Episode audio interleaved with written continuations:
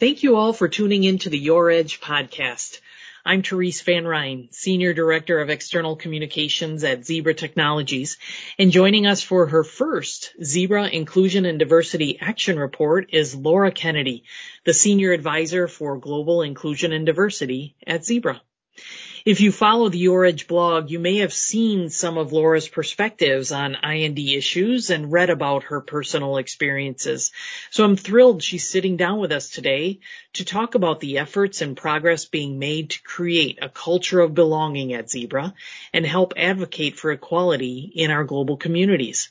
Laura, thanks so much for being here. Welcome. Thank you so much, Therese. I'm, I'm really looking forward to the conversation today. I am as well.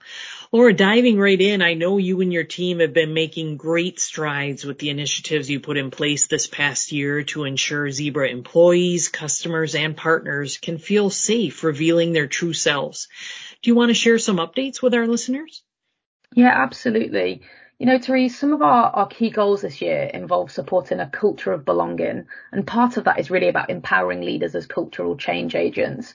And two of the big projects we look at when we think about leadership, the first one is around, you know, how are we embedding our inclusion network leaders and seeing them as the future leaders of our organization? What does the succession planning look like there and how are we embedding that as part of our broader talent management processes? We're also working really closely with our HR analytics team to look at how do we better leverage our data with leaders to give them that actionable insights that they need to affect real change within the respective areas of the business. So there's just a couple of the kind of more centralized projects that we're working on. But it's not just the responsibility. I&D doesn't just sit with our team, right? I think it's the responsibility of everyone across the organization. And what's fantastic is that we're seeing initiatives happening regionally and functionally as well. So a great example of this, just last month, some of our APAC colleagues presented at the Mercer Tech Forum, which is an external platform, and they, they shared with other large technology organizations our journey of inclusion and diversity in the region there and the impact of some of the employee resource groups out there that that's having with colleagues, but also customers too. You know, and talking of customers, we continue to engage with them in important dialogue about some of their experiences, but also their expectations of us as a supplier to them. So as mm-hmm. part of our, our Pride celebrations recently in the summer, we had an incredibly powerful session with a global customer, CEVA Logistics, and the engagement for that session was incredible and the impact was really far reaching. So regionally we're seeing impact, with customers we're seeing impact, but functionally our teams are coming together too. You know, a great example of this would be the work of the legal team. They're collaborating with their expanded team of of external law firms and they're ensuring that they're aligned and partnering with those where inclusion and diversity is a key priority for them too. So it really is fantastic to see, you know, so many initiatives across the entire organization, all of which are going a really long way in fostering this inclusive culture that we strive for here, not just for our employees, but for our customers, our partners and our suppliers too. So it's, it's been a really busy year and it's, it's great to see the impact that it's having. Mm-hmm. Absolutely. Laura, have you been facing any headwinds from the hateful rhetoric that seems to be on the rise on social media and in society in general right now? Or do you feel that it's only fueling greater participation in Zebra programs that advocate for inclusion and diversity? You know, the world has seen some really horrific and, and hate fueled tragedy this year. And at times, you know, I think the world has felt incredibly divisive and, and social media and news outlets definitely amplify that. And I think it would be remiss of us to expect that as humans we can shut that out and, you know, continue to work without the state of that world affecting us. But what I would say is that when we see these experiences of cruelty, and justice and hatred, I think more than ever people really are wanting to speak up and advocate for change. And we're seeing that happen in so many ways here at, at Zebra. You know, we've hosted Courageous Conversation series following some of the racial hate crimes and tragedies such as Buffalo earlier this year.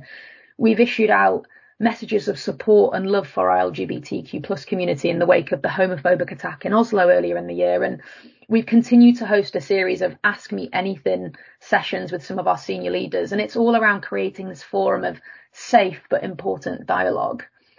I think in the spirit of more workers returning to office too, we're really seeing local offices and sites come together to host in-person breakfast sessions maybe, or lunch and learns. How can they raise awareness and provide, provide pillars of support for each other for those that may be struggling? I, I think what I will say is that our zebra family really is that it's pulled together to support each other and we've seen real empathy and compassion along the way. I think whilst it's the most exhausting and saddening thing to witness some of the tragedies that we have this year, I do genuinely believe it is fueling a greater participation in the, the I&D programming that we've got here. And we've definitely seen that with the increase in engagement and activity over the course of the year. So as I say, it's incredibly sad to see, but the flip side is, is that we are seeing more engagement and support like never before, which is fantastic. Mm-hmm. How are you helping employees, especially people managers and company leaders, know the right thing to do and say in situations like that? You know, we recognise the role that all employees have in fostering the inclusive culture here at Zebra. But as I mentioned earlier, one of the key goals is seeing company leaders as cultural change agents that can affect real change in the organisation. And we really want to build a community of sharing amongst leaders here at Zebra. And it has been fantastic to see the efforts of different leaders and the behaviours and you know efforts that they make to learn from each other to, to drive that change. We've seen leaders invite I&D champions or inclusion network leaders, the I&D team itself to join sessions with their teams to seek guidance on how to navigate some of these difficult issues and conversations together. Some leaders really champion specific inclusion networks and they invite them to speak formally at functional town halls or regional town halls. And our inclusion networks do a fantastic job in continuing to partner with our leaders. They invite them to attend coffee sessions, coffee chats, and to learn and raise awareness of some of the key challenges that some minority groups may be facing. And on top of all of that, the I&D team, we partner closely with our learning and development teams here, and we host a series of inclusive leadership training programs. Now, these really focus on identifying and overcoming biases, how to empower all of our colleagues so that they can thrive in the workplace. But it's also around equipping our leaders with the tools and resources to navigate through difficult conversations or scenarios as well. Mm-hmm. Mm-hmm. Let's talk a little bit about inclusive leadership. What does that mean, Laura? So for me, inclusive leadership is a, a, leadership style which really focuses around collaboration, communication with all our colleagues to ensure that we're effective in decision making and problem solving. You know, an inclusive leader is someone who ensures that they're really lifting and leveraging off the diverse skill sets of all of their team members, all of the knowledge and the experiences that they bring. And it's a leadership style we know is hugely appreciated by employees because they feel truly seen, heard, valued and respected. So you know, to me, an inclusive leader has got many key attributes that makes them effective. They're humble, you know, they're aware of their limitations and biases, but they can see and recognize the strengths of those around them and bring them into the fold. They're active listeners. They seek to understand and they invite the opinions and ideas of others. And, you know, and by doing this, they're fundamentally driving more collaboration and engagement at work. I think one of the key things for me, one of the most important traits I would say of an inclusive leader is that ability to be human, empathetic and compassionate to the mm. needs and the experiences of their team members, right? Um, we, as I say, we run a series of these sessions for all people managers here at Zebra. And one of the key components within that session is this concept of psychological safety. And this is this shared belief that you won't be humiliated for speaking up with ideas or questions or concerns and that you can, you know, really feel comfortable in bringing your true authentic self. I think fundamentally we need to create an environment where everyone feels psychologically safe to speak up, to share their ideas and to, to bring themselves to work. And we absolutely recognize that our leaders play a huge role in this. Mm-hmm. Absolutely. How are you leaning on employees to help guide your team's action and counsel to others? You know, we're always seeking input and ideas from our employees on how we continue to foster this more inclusive culture here. I would say that we're really seeing an evolution of our inclusion networks, and I've mentioned them a few times in this conversation. We have eight active inclusion networks here at Zebra, and they are employee driven, executive sponsored communities, and typically they form as an affinity group. Initially, the focus is around, you know, internal events, but we're really seeing them evolve into this more typical employee resource group where we look at other areas like career development or mentoring. But with some of our inclusion networks, we're starting to see this evolution towards a business resource group. And for me, this is where they contribute to business opportunities or they provide insight or perspective on key projects because they have unique insights, they have unique perspectives. And so how can we leverage on that and how can we bring that into the fold? And there's been some, some great examples recently in our organization. So WIN, which is our Women's Inclusion Network, they proposed a fantastic idea to utilize a global recognition program that we use here to amplify the importance of allyship and to reward and recognize those who go above and beyond to demonstrate this or demonstrate advocacy for inclusion. You know, another project that involves the ability to capture data within our, you know, our HCM systems.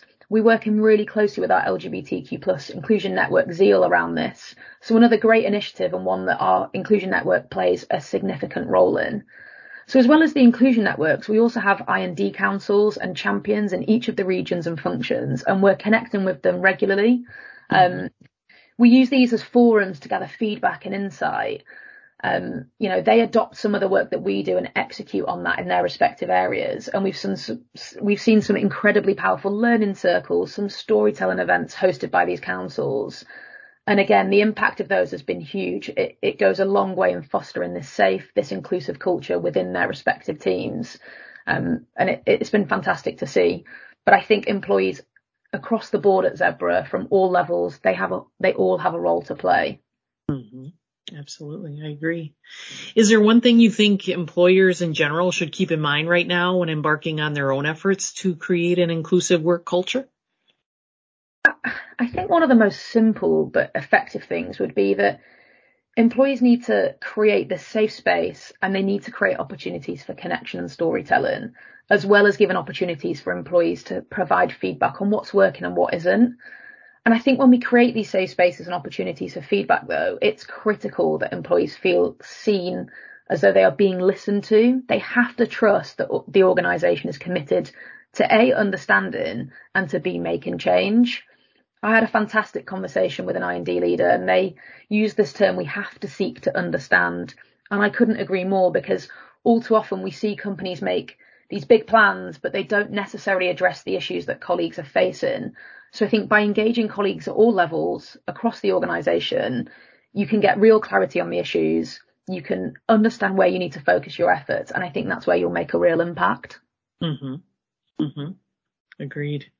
Well, I see all that you and your team do to help ensure Zebra as a company walks the walk. So thank you for your continued efforts and your guidance, Laura.